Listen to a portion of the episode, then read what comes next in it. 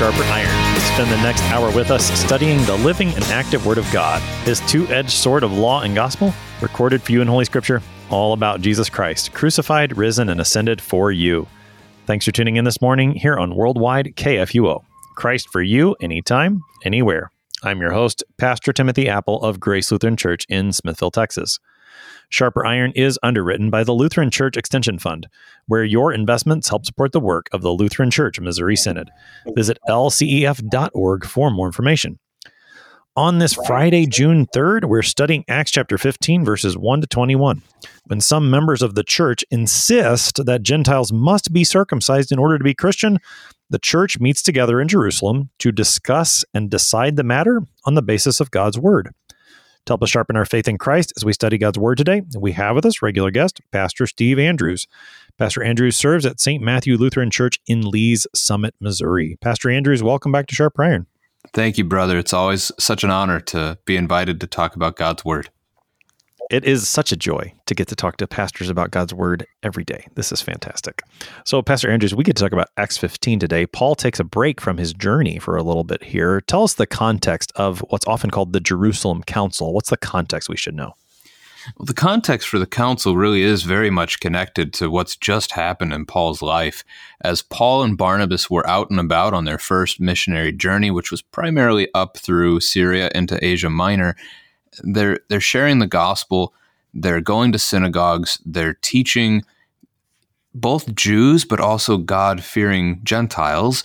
Uh, the phrase used of those uh, Gentiles who have taken to understanding and reading the Old Testament and putting their trust in Yahweh. Paul goes there to to use that Old Testament scripture and show them Christ. And as he's been doing that on the, the journey, there were certain Jews who started to oppose Paul and Barnabas. And I don't know that they're all of the same class. Um, some of them we might simply call uh, Jews even today that opposed Christ and everything about him. And so they dis- they despised Paul for this. There might be others, though, that were actually what we would consider to be Christians that were just struggling to give up the law. And so there's these groups that chase Paul from one city to the next. Um, sometimes they simply oppose his teachings, but other times it gets worse. Uh, they in Lystra, for example, on that first journey, they tried to stone him. They thought they had stoned him to death, and then you get to other times where Paul simply has left a place, and then this group of Jews comes in behind him and starts teaching the Christians that they have to do they have to do all these other things too. Uh, one of those, it's not just Jesus; it's Jesus and this other thing. And so Paul and Barnabas at the end of their journey come back to Antioch and they're in the same situation, sharing what they've done on that missionary journey and the the joy of the Gentiles who have come to know Christ through the the preached gospel. And they're opposed again. And so it's the Antioch brethren who end up sending a delegation back to Jerusalem, which is the center of and the, the head of the, the church here on earth at the time that this this council would be formed, come together, and give an answer to the question: What about circumcision? Must we be circumcised, or is there is Jesus enough? Hmm. Yeah. So, and and this is, I mean, I appreciate the context of Paul's first missionary journey in which he traveled, as you said, through Asia Minor. Now he's back in Syria and Antioch, and he's faced opposition along the way and people have followed him. Here the opposition is going to come from a different direction. It's coming from judea. So and it's going to we'll read this they came down from judea because it, you always come down from the, the elevation. Even though they're they're actually traveling north from judea to antioch they're coming down. So it is from a different direction. And we and, and we'll read the text in just a moment. As a reminder this has this controversy has come up briefly in the book of acts before after Peter had gone to Cornelius's house and the Gentiles heard the gospel there, there were some, as it said in, in Acts 11, verse 2, when Peter went up to Jerusalem, the circumcision party criticized him, saying, "You went to uncircumcised men and ate with them." That that reference to the circumcision party or the those who are of the circumcision is is the most literal way to take the Greek there. This same group has has been around, and now the controversy rears its head a little bit more and is going to be dealt with in Acts chapter 15. So we're reading what is called the Jerusalem Council. This is Acts 15, beginning at verse 1. But some men came down from Judea and were teaching the brothers, Unless you are circumcised according to the custom of Moses, you cannot be saved. And after Paul and Barnabas had no small dissension and debate with them, Paul and Barnabas and some of the others were appointed to go up to Jerusalem to the apostles and the elders about this question. So, being sent on their way by the church, they passed through both Phoenicia and Samaria, describing in detail the conversion of the Gentiles, and brought great joy to all the brothers. When they came to Jerusalem, they were welcomed by the church and the apostles and the elders, and they declared all that God had done with them. But some believers who belonged to the party of the Pharisees rose up and said, It is necessary to circumcise them and to order them to keep the law of Moses. Now, I think we'll pause there. That really sets the stage for the council, the discussion, the debate that takes place beginning in verse 6.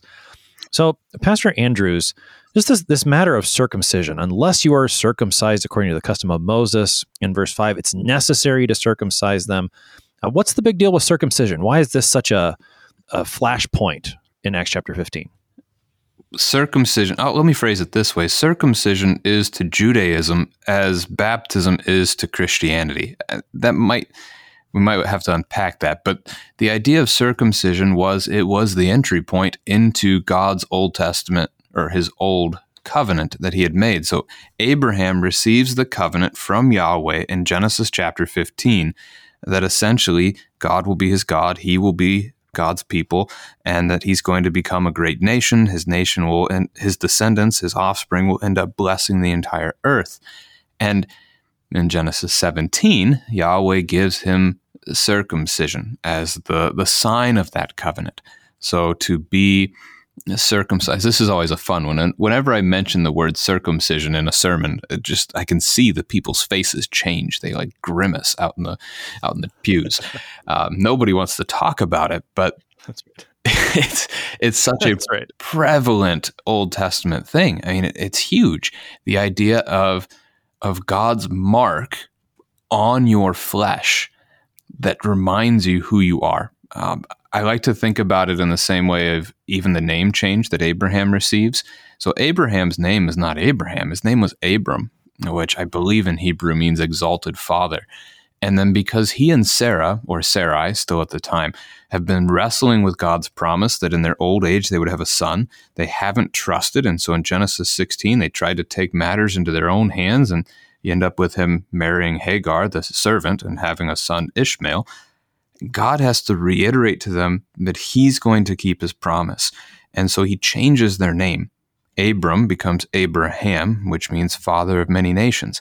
From that day forward, when anyone addressed him, when anyone said, Abraham, even if it was as simple as, Hey, Abraham, how are you?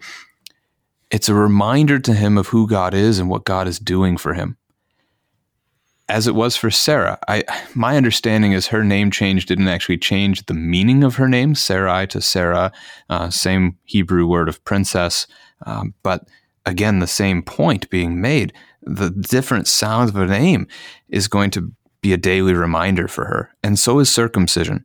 As you are circumcised, you're you're brought into the covenant.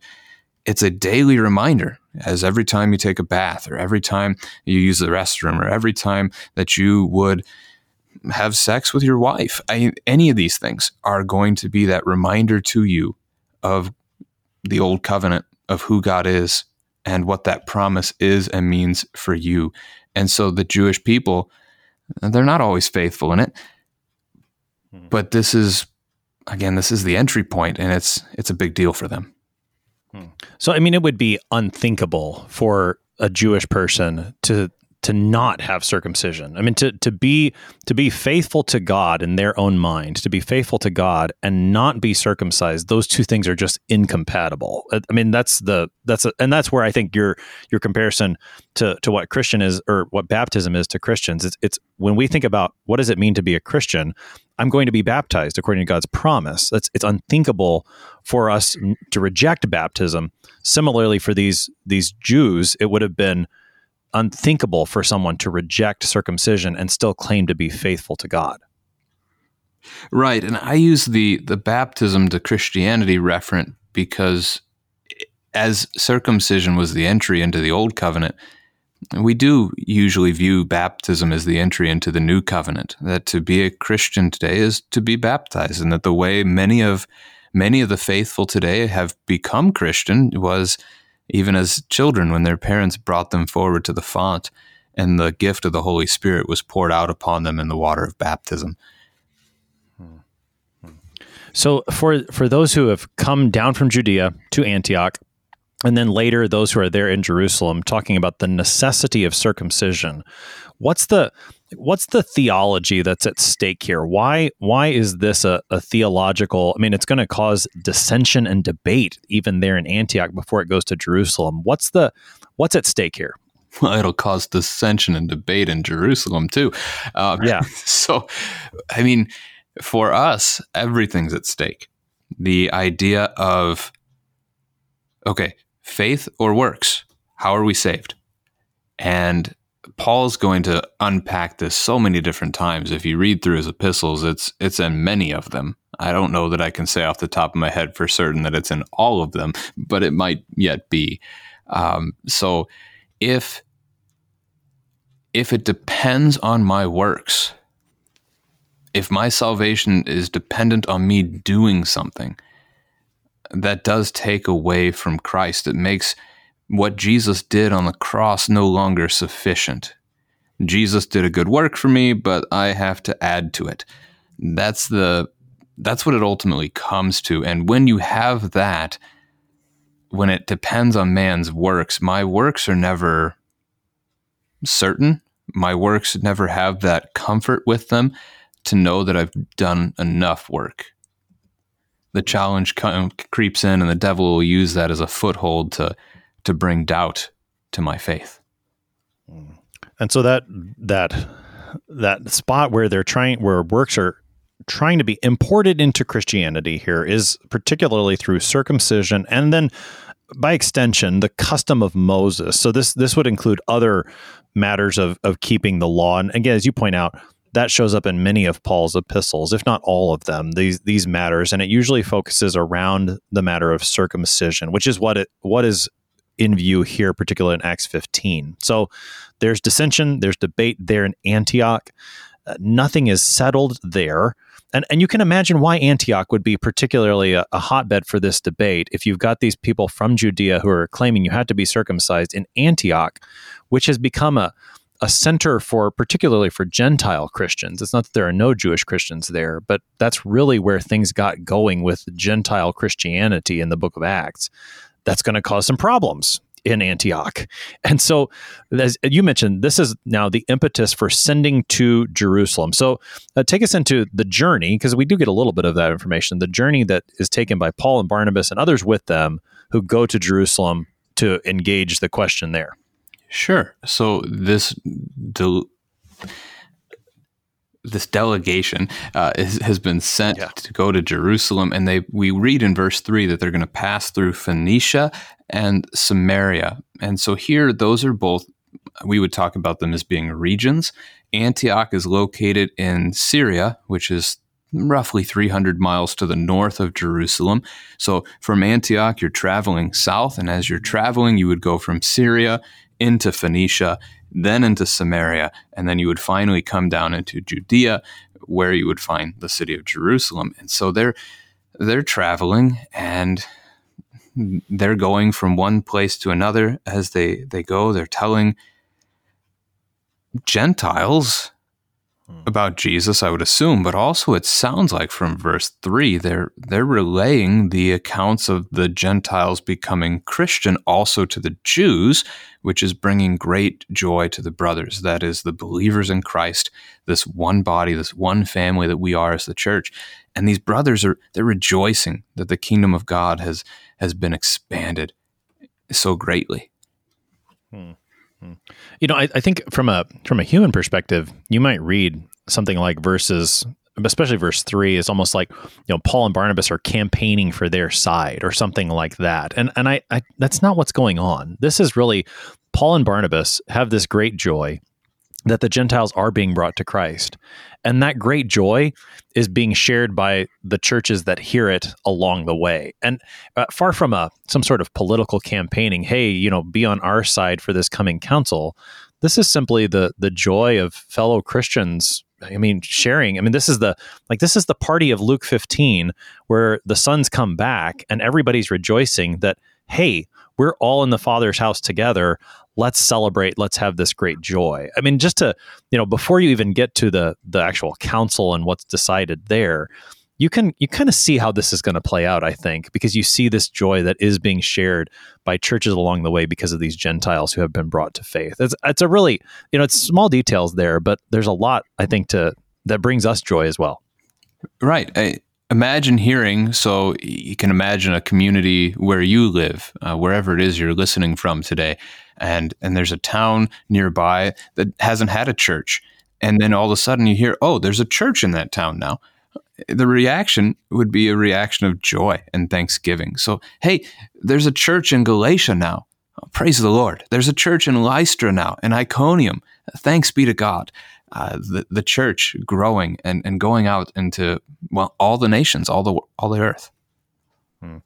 Now, in verse four, Paul and Barnabas and the, the whole delegation that's with them they get there to Jerusalem. They're welcomed, and they're welcomed, it says, by the church, the apostles, and the elders. And, and we're going to see these groups mentioned at various points here in Acts 15.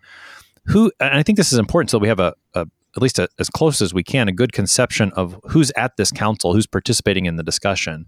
But what's being talked about? The church, the apostles, the elders. The word church is everyone. So the the idea of the church in Jerusalem which I think by our definition and numbers today, we'd probably call a mega church with the explosive yeah. growth that they had on Pentecost and 3,000 baptized. And the Lord kept adding to their number day by day, those who were being saved. But the, so the word church is just what we might look at as the laity of the church. And the apostles are primarily those who had been the 12 disciples of Jesus um, although the New Testament never truly defines like the qualifications of the apostle, it seems to be someone who has seen the risen Christ and been commissioned by Jesus directly to go out into the world. So our list of apostles is usually only in the teens rather than some other church bodies might even call people today apostles. And then this word elders is likely akin to what we would talk about as pastors. So when Timothy or Titus, those two letters from Paul have the qualifications for elders. We we usually look at them as pastors in that context. So this is the group then that welcomes the delegation from Antioch. They they're all they're being welcomed. They declare what God has done to this group. Verse 5 brings up this controversy yet again. And it's this is interesting as to who is bringing up the controversy. Luke writes, "Some believers who belonged to the party of the Pharisees rose up." And we've talked about what the controversy is. It's necessary to circumcise them. But but who are these people? Believers who belong to the party of the Pharisees. Who, who are we talking about here? So we're used to hearing about the Pharisees in the gospel accounts. These men who opposed Jesus and opposed his teaching about the coming of the kingdom of God. Uh, they're a group of Jews, uh, and they have their own political leanings and so forth, and their own even theological leanings. But it's not just in the Gospels. The Pharisees don't just disappear when Jesus is crucified. Thankfully, uh, some of them actually believed in Jesus. Hmm. We can name Nicodemus for certain, as the Gospels do identify Nicodemus as being a Pharisee. And then perhaps Joseph of Arimathea, he's identified as having been on the, the Sanhedrin, the Jewish ruling council, which had both Pharisees and Sadducees on it. So he may have been a Pharisee. But this group of Pharisees, to use some of Jesus' language, they had trouble separating new wine from old wineskins. What is that language of Jesus? Just give us a, a reminder. Yeah, it's Matthew chapter 9. I'll just read the verses 14 to 17 quickly here. The disciples of John came to him saying, Why do we and the Pharisees fast, but your disciples do not fast? And Jesus said to them, Can the wedding guests mourn as long as the bridegroom is with them? The days will come when the bridegroom is taken away from them, and then they will fast. No one puts a piece of unshrunk cloth on an old garment, for the patch tears away from the garment, and a worse tear is made. Neither is new wine put into old wineskins. If it is, the skins burst, and the wine is spilled, and the skins are destroyed. But new wine is put into fresh wineskins, and so both are preserved. So Jesus essentially with those those pictures of the cloth or the wine is warning against trying to take the old covenant and the Jewish customs and make those things fit with the new covenant that he makes with us. Essentially, trying to mix the two, trying to use all those old Jewish laws with this new faith in Jesus would only serve to destroy that new faith, that new wine that he has given. Mm. So I think I love this verse because you do find out that some of the Pharisees are now believers, which is a fantastic thing. And and at this point too, I mean, you mentioned both Nicodemus, potentially Joseph of Arimathea. We do know that that Paul was a Pharisee too. So to to see those who had been Jesus' opponents uh, now be believers, this is no small matter for joy. And and yet they still have some learning that needs to happen. And and of those who would have had the most trouble with the the old wine and new wineskins and and the pieces of cloth, the Pharisees would stand out as those who would have this struggle. And so, I mean, I, I think we should keep that in mind here as we read through what happens with the Jerusalem Council. That even as as those who begin to insist on circumcision, particularly after this, become sort of the the bad guys in in many of Paul's epistles, we should recognize that there are those who legitimately struggle with how this works. The the Pharisees, I think, would be chief among those. And and so to to see how the church does come together to answer this question on the basis of God's word for the sake of these very believers, I think is is is important for us to see. So we pick up the text again. We are in Acts 15, verse 6 now. The apostles and the elders were gathered together to consider this matter.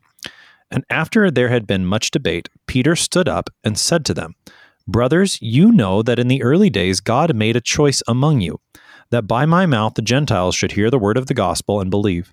And God, who knows the heart, bore witness to them, by giving them the Holy Spirit, just as he did to us. And he made no distinction between us and them, having cleansed their hearts by faith. Now, therefore, why are you putting God to the test by placing a yoke on the neck of the disciples that neither our fathers nor we have been able to bear? But we believe that we will be saved through the grace of the Lord Jesus, just as they will. And all the assembly fell silent, and they listened to Barnabas and Paul as they related what signs and wonders God had done through them among the Gentiles. After they had finished speaking, James replied, Brothers, listen to me. Simeon has related how God first visited the Gentiles to take from them a people for his name. And with this, the words of the prophets agree, just as it is written After this, I will return, and I will rebuild the tent of David that has fallen. I will rebuild its ruins, and I will restore it, that the remnant of mankind may seek the Lord, and all the Gentiles who are called by my name, says the Lord, who makes these things known from of old. Therefore, my judgment is that we should not trouble those of the Gentiles who turn to God, but should write to them to abstain from the things polluted by idols, and from sexual immorality, and from what has been strangled, and from blood. For from ancient generations Moses has had in every city those who proclaim him, for he is read every Sabbath in the synagogues. That's where our text ends today. That takes us through Acts 15, verse 21. So the council meets, that's verse 6. You have the apostles and elders who are gathered for this matter. There's more debate here. And then Peter stands up. Begin to take us into what Peter does when he stands up and speaks. This again displays to us Peter's role in the church. As we think of Peter and the disciples in the gospel days, uh, the accounts of gospel and, and Jesus' ministry, Peter was always that bold one among them, first to open his mouth, also first to have to put his foot in his mouth. Uh, right. so, but Peter has that role. He has that leadership uh, about him, and so as he stands up that day in the Jerusalem Council, that has authority to it. The people recognize him, and they they let him speak, and and they give ear to what he says. And we see that even at the end, uh, as his speech is concluded they fell silent. Uh, they they heard what he said.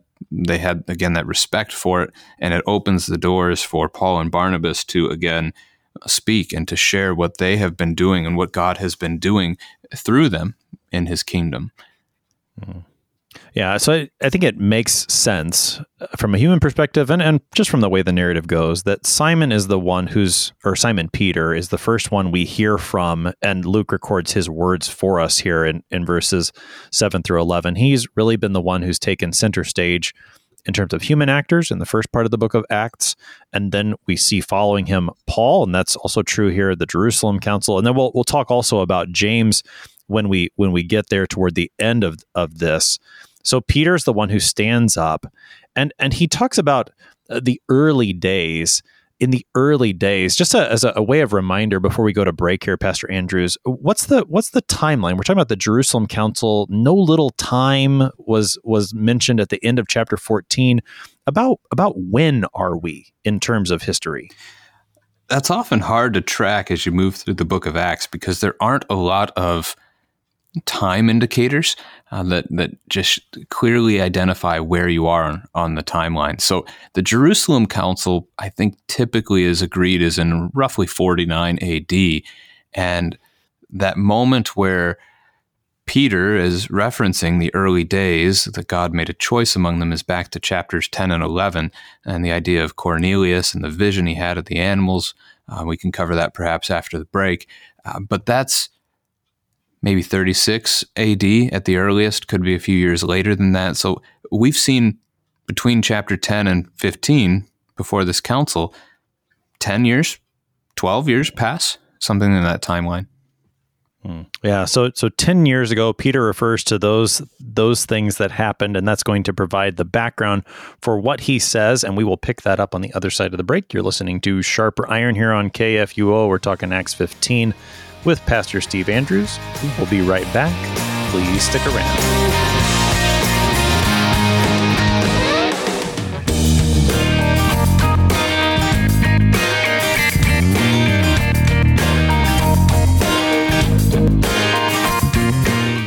Did you know that Lutherans are helping new American immigrants get settled? How about struggling church workers in need of support and refreshment? And we assist at risk children and provide disaster response to hurricane victims. Through LCMS recognized service organizations, we are doing all this and more. I'm Rahema Kavuga of Lutheran Church Extension Fund, and I don't want you to miss out on hearing what your brothers and sisters in Christ are up to. Visit interesttime.org to see how your support gives life to these works of mercy and love. Back to Sharper Iron. It is Friday, June 3rd. We're studying Acts chapter 15, verses 1 to 21 with Pastor Steve Andrews. He serves at St. Matthew Lutheran Church in Lee's Summit, Missouri. Pastor Andrews, prior to the break, we were talking about what Peter says, and he speaks up first at the Jerusalem Council. Again, this is about 10 ish years after his vision that leads to him going to preaching to Cornelius, which leads to the conversion of the Gentiles there in Cornelius's house. And, and that's what Peter is referring to when he begins his speech here at the Jerusalem Council. What does he bring up? How does he make use of, of what happened back in Acts 10 and 11? How does he make use of it here at the Jerusalem Council? We see it start there in verse 7. Brothers, you know that in the early days God made a choice among you that by my mouth the Gentiles should hear the word of the gospel and believe. And so God has chosen to to use Peter. You know, the the reason God chooses Peter is not given to us back in Acts chapter 10, but he chose Peter to take the good news to an, another group of people. And I think helpful to just quickly reflect Peter sees that vision of animals coming down on a sheet from heaven and the Lord instructs him to rise, kill, and eat. And Peter argues back that he, nothing unclean has ever touched his lips. To which God says that what he has called clean, Peter should not call common or unclean. So, common, unclean, and clean, we see the parallel there. Common is opposite of holy. So, something common, like you think of whatever you might grab um, to to eat a meal so your utensils or whatever you might use the cup to drink from, those are common, whereas something that is holy, set apart, is used for service in the Lord's house, the Old Testament tabernacle or, or temple.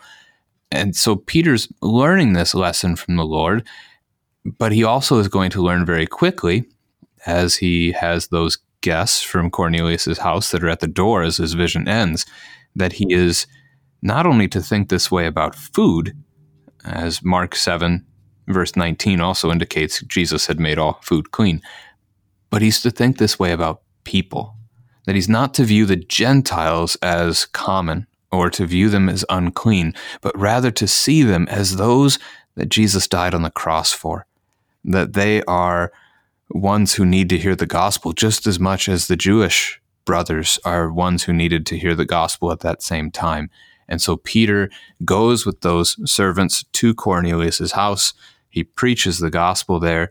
They are suddenly filled with the Holy Spirit and baptized, added into the, the kingdom of God that very day. So Peter does that in chapter 10.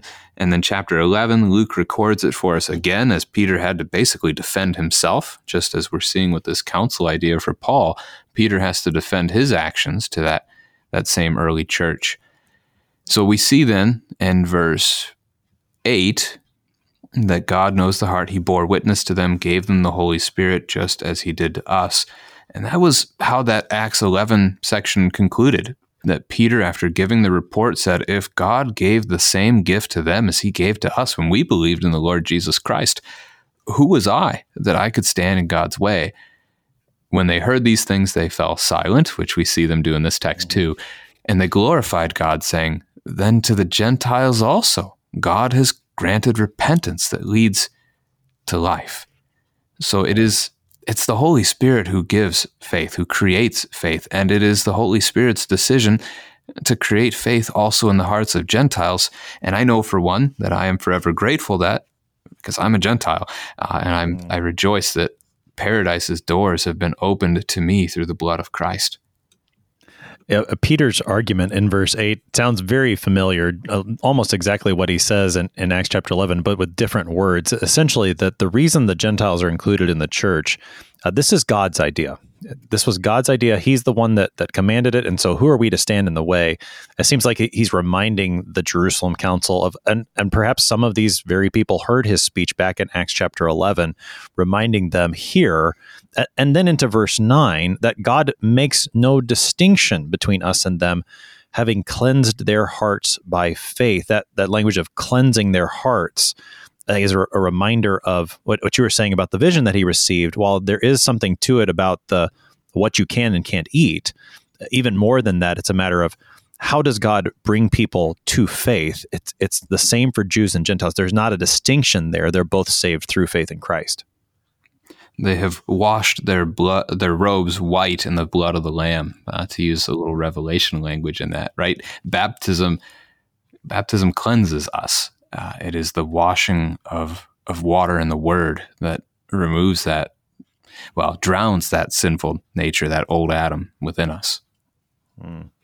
As Peter continues here in Acts 15 in verses 10 and 11, he draws his conclusion Now, therefore, why are you putting God to the test by placing a yoke on the neck of the disciples, one that neither we nor our fathers were able to bear? What what is Peter saying as he draws his conclusion in verses 10 and 11? I just had this in Bible class uh, a couple weekends ago where I, I was able to put a picture of an ox with a yoke on it up on the screen to help mm. people visualize this. We can't quite do that with with the sharper iron show, but it's helpful to recognize what a yoke is because it's a word scripture uses often enough. And it's an illustration that unless you grew up on a farm and had that kind of a lifestyle, and even farming today doesn't often have this, um, it's one that we just don't see. So the idea of a yoke, if you can picture the ox that is pulling a plow, or if you can picture the horse that's pulling a wagon or a cart, the, the yoke is essentially that harness that has been placed upon its shoulders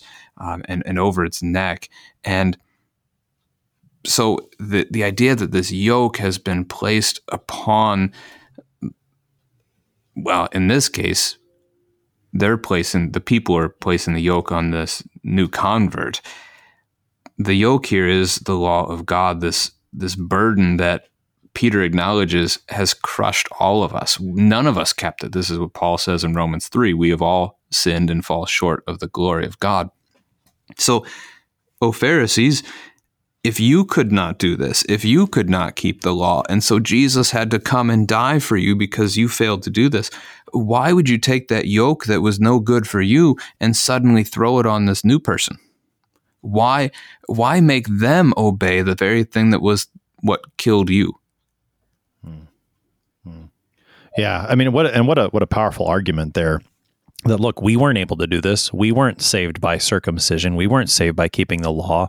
And if, if we couldn't do it, why would we expect anyone else to be able to do it? And and that's not the point, anyways. And he really, I mean, verse eleven, uh, so so much of the book of Acts, you know, it, it tells a narrative. It doesn't necessarily give specific theology like you get, say, in the in the book of or in the epistles of Paul, where where he says, you know, this is exactly what you believe. So much of the book of Acts works by way of narrative, where you find out what was preached or you find out what they did.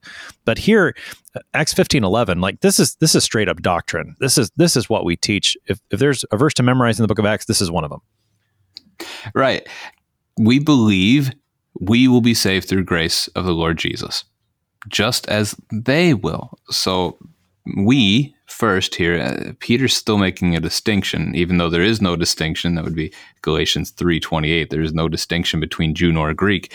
But here peter is saying we will be saved by grace. So peter the pharisees the others that are jewish in their origin just as they will that they is now these gentile these new converts whether they're in antioch or galatia or wherever they might be. Can we just I don't know. Can we just quote from Ephesians 2 here? I mean, that's right. Ephesians 2, we often, we've got the Lutheran verse later in the chapter, but we miss the beginning sometimes, where Paul mentions the idea that we were dead in our trespasses. So these, mm-hmm. that brings the question can dead men do anything? Can dead men do good works? Can dead men save themselves? Can they raise themselves from the dead? And the answer to those questions obviously is a no. And yet it is the it's one of the greatest false teachings that the church has wrestled with, not just in the Jerusalem Council, but we continue to wrestle with it even in this day today, as it's always, again, I use that phrase, Jesus and, Jesus and my works. Uh, this idea that we have to somehow do something. We have to help God achieve this salvation for us. But it's why Paul wrote what we then call that Lutheran verse For by grace you have been saved through faith. This is not your own doing, it is the gift of God, not a result of works, so that no one may boast. Hmm. Yeah, and so Peter echoes that, or or maybe Peter uh, Peter probably said this before Paul actually wrote those words to the Ephesians. I'd agree. So the same thing. Yeah, yeah. Yeah, the, the same thing. What Paul wrote to the Ephesians, Peter proclaims here at the Jerusalem Council. We believe that we will be saved through the grace of the Lord Jesus, just as they will. It is what the church has always taught and what the church continues to teach. Now, that verse 11 ends Peter's speech. Everybody's silent. You mentioned that's the same thing that happened in, in Acts chapter 11. Now it's Barnabas's and Paul's turn. What do they, that we don't get their words recorded, but what do they speak up to say? Yeah, I guess as Luke is recording this, he's given us enough of Paul and Barnabas already, so he just kind of rolls past this. But uh, essentially, it's Peter's speech that silences the room so that Paul and Barnabas are able to get up and, and really share everything from that first missionary journey. What has God been doing through them in Asia Minor? How they had gone to those synagogues, how Gentiles were being baptized and were coming to know who Christ is and the, and the good news of salvation that comes through Christ alone. So they give that same testimony that they had given all along the way from Antioch to Jerusalem. They say, This is what God has been doing through the Gentiles. After they have finished, then James stands up. And before we look at what James speaks, because it is the rest of the rest of our section is what James says. Uh, who is this James? Because there's several James in the New Testament. Who is this one? There are. You've got those disciples, James the greater and James the lesser. Uh, here we have this would be James, the brother of Jesus. So for for the gospel accounts, we think of Mark chapter three that mentions that Jesus has brothers. Um, I'm going to mess up the names. I think James and Joseph, and I think there's a Simon among them. But anyway, there's four of them that are mentioned, uh, and and there's nothing indicating that these brothers had faith. In the early days when Jesus was doing his ministry. And Mark 3 even kind of makes that clear the idea that they had thought Jesus had lost his mind and they were trying to hide him from the crowds uh, because they didn't want him teaching any longer. But in the resurrection, in 1 Corinthians chapter 15, Paul will very specifically highlight the idea that Jesus appears, raised from the dead, Jesus appears to his brother James. And so, James, in, in the church's history and tradition, James goes on to become a, a, a great man of faith who, who leads that church in the city of Jerusalem. And so, he's the one we have speaking here. So, what does this James, what does he begin to say? Well, he calls their attention and then he he recounts what's already happened. So he's going to build off of what Peter has said. He calls him Simeon in verse 14, and I don't want anyone to trip over that. Uh, Simeon is the Hebrew version of the name, and essentially Simon would be the Greek version of the name. So if you ever have traveled to another place or heard someone in another language refer to you, uh, names vary as you go about in this world, and so it, so it was then. Uh, that the Jews who sought to be Hellenized, that is, the Jews that wanted to to keep their Jewish faith, but to learn the Greek language and to take on Greek culture, that they would have Hellenized some of their names as well. So Simeon becomes Simon, uh, and as we know him, also as Peter and Cephas, and he's got a lot of names in the New Testament, doesn't he? That's right. so this is that same man. So James is building off of that same account from Peter that we've just read in the text. And he's going to launch from that account and point to how this is nothing new, but this actually comes from a prophecy, well, the prophecies of the Old Testament. And he gives us then in verses 16 through 18 of Acts chapter 15 uh, a quotation of Amos chapter 9, verses 11 and 12, which are about the prophecy of God restoring the nation of Israel. And That chapter started with the idea that they would be punished, and then it goes into restoration. The the whole book of Amos up to that point is is the Lord bringing His judgment upon His people, and it's really not until you get to these verses that James quotes that you get what you might call very explicit gospel in the book of Amos. So, what I mean, how does James make use of these verses? What what are these verses saying from Amos nine that that apply to the situation in Acts chapter fifteen? So, after this, I will return. That would be after the judgment, after the punishment, the doom and the gloom of the book of Amos. God would return. He would come back to his people. He would rebuild. Here we would take that word tent and probably replace it in our own mind as, as the word house. But you can think of the house of David. That kind of language is common in scripture, uh, being his family tree. So that the house of David, the tent of David, has fallen, but God is going to rebuild it. He's going to restore it. This is a reference then to the, the promise that God made to David, King David of Israel, in 2 Samuel chapter 7, that one of David's descendants, one of his offspring, his sons, would sit on his throne forever. We know that to be a messianic promise that points us forward to Jesus Christ himself. But in the nearest fulfillment of that, for Amos's day, uh, they might point to the idea that as they are conquered, as Babylon took them into exile, God would raise up the Persians and he would work through King Cyrus to defeat Babylon and then set the Judahites free, that they were able to return home. They were able to go back to Judah and rebuild it. And Cyrus was even willing to pay the money uh, to help rebuild Yahweh's temple there. But we, again, we know that these promises point us forward to something greater because in that rebuilding, there is no son of David that sits on the throne. Cyrus remained their king. And then when Persia fell, uh, the king of Greece was their king. And when Greece fell, uh, the Roman emperor was their king, and so forth. It is. It is only in Christ that that prophecy gets its greatest fulfillment, which is what we see in the triumphal entry in Mark 11 as the people declare, Blessed is the coming kingdom of our father David, Hosanna in the highest. It's striking to see how David figures prominently here in the text that James quotes from Amos 9 and how that that same thought of Jesus being the son of David or the offspring of David was both was prominent both for Peter in his Pentecost sermon and for Paul in Acts chapter 13 in the sermon that he preached at Pisidian Antioch. In both of those places, Jesus being the one who fulfills the promise of David was a, a key thing. And it, it is here again, as James brings up this text from Amos chapter 9. And, and now the thing that James makes explicit, I think, and this takes us in the verse 17, is that what the Lord did through the Son of David, Jesus Christ, is not just for the offspring of Abraham according to the flesh, but it's for even Gentiles who share that faith. Right. And this is something that this comes out of Isaiah chapter 49, verse 6, as God is, is prophesying about, as he's speaking about this Messiah, this Jesus that would come. He said there already, and it doesn't get any clearer than this in the Old Testament, I don't think. It is too light a thing that you should be my servant to raise up the tribes of Jacob and to bring back the preserved of Israel. I will make you as a light for the nations, that my salvation may reach to the end of the earth.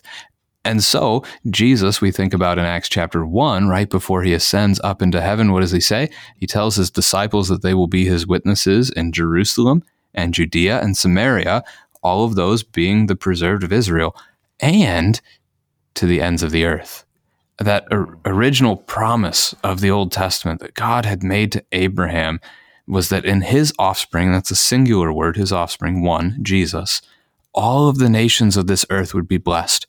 That's a promise in Genesis 17, verse 20. You see it again to Abraham spoken in 22, uh, verse 18. And so throughout your Old Testament, there are Gentiles. Throughout history, there are Gentiles who saw the promise of their Savior and they placed their hope in this Savior. Even though, uh, just like the Jews of the Old Testament, they hadn't met him, they still trusted. People ask that question from time to time. What, what happened to the people that believed in the Old Testament? As, as we look back on the cross, they looked forward to the cross. Uh, their, their salvation comes from the same place ours does, from faith in Christ. Uh, so you can think of the Egyptians who left Israel, left Egypt with Israel in the Exodus, can think about how the Old Testament has numerous laws about how they were supposed to treat the sojourners, that is, the, the foreigners who came among them. There were even laws about if the sojourner wants to partake of the festivals of Yahweh, that is, to have faith and believe in, in God, he has to be circumcised. So I guess that gets us full circle here, doesn't it? Um, but yeah. we have names of some of these people, and, and I, I think most notably the one, names of the women that show up in the mm-hmm. the genealogy of Jesus, Rahab and Ruth, and then Bathsheba doesn't get mentioned by name, but she's mentioned, um, I think, through her husband Uriah. Mm. Yeah, yeah. No, those are those are all very notable Gentiles who share the faith of the people of God in the Old Testament. And now James says this is the same thing. And what I love about this is that it does, it is a reminder that the council in Jerusalem wasn't just a bunch of, I mean, they weren't just debating, like, okay, what do you want to do? This was a, a discussion. What has God told us to do? Let's do that. They base this decision that they make on the word of God. And so, having now heard from Simon, Peter, from Barnabas and Paul, and finally from James, James, as the one who is as you said, the head of the Jerusalem church, he's the one then to speak the pronouncement. So he gives judgment in verse 19. And this is where uh, we want to be careful here because they've been talking all along. Do you have to be circumcised? They're going to say no. But but James says, well, no, you don't have to be circumcised, but you should do these things. I mean, what's what happens in verses 19 through 21 with and this will turn into the letter that we'll look at in the next show. What what's going on here where they say, "Okay, no, you don't have to be circumcised, but here's some things we do want you to do." What what's happening here? It's a good question, and I think there's there's some debate even amongst Christians today about what exactly is going on in these verses. So here's the decision. Here's the council's decision. James declaring that uh, decision to them the church is not going to place a burden, a yoke, upon Christians in general, let alone upon these Gentiles who convert to Christianity that didn't grow up with the Old Testament. They they don't have that same beginning and background to begin with. So what is verse 20 saying? Why give them these four instructions to follow? I think there might be two helpful separate ways, distinct ways you could view these things. The first is the idea that the council is instructing the Gentiles to obey the first commandment, that we should have no other gods. And if if you don't do that, if you're going to say, "Well, I like this Jesus and what he taught, but I'm going to keep following Zeus or or whoever they may have followed in in the various cities, they had different gods. Was it Artemis that was so big in Ephesus, for example? Um, I think so. Yeah. So these things get at that. Christianity ex- is exclusive. Salvation comes from Christ alone. And so you see these four things abstain from the things polluted by idols. That would be the most obvious uh, connected to the first commandment, as if something has been used to worship another God. It's probably good that Christians not be involved in whatever that thing is. Paul talks this way in 1 Corinthians chapter 8 about food that's been offered to an idol. We know it's just meat, and it is that's all it is. But it might cause your brother to stumble if you partake of that meat that's been offered to a false god. And so Paul's Paul even gets to the point of saying that it, if it would prevent his brother from stumbling, he would never eat meat again. Sexual immorality is on this list here, and we would often just jump to the sixth commandment: "You shall not commit adultery." But there is a connection here in ancient religions to sexual immorality. Very common in the Old Testament, but also still happening in the New Testament era, is this idea of temple prostitution.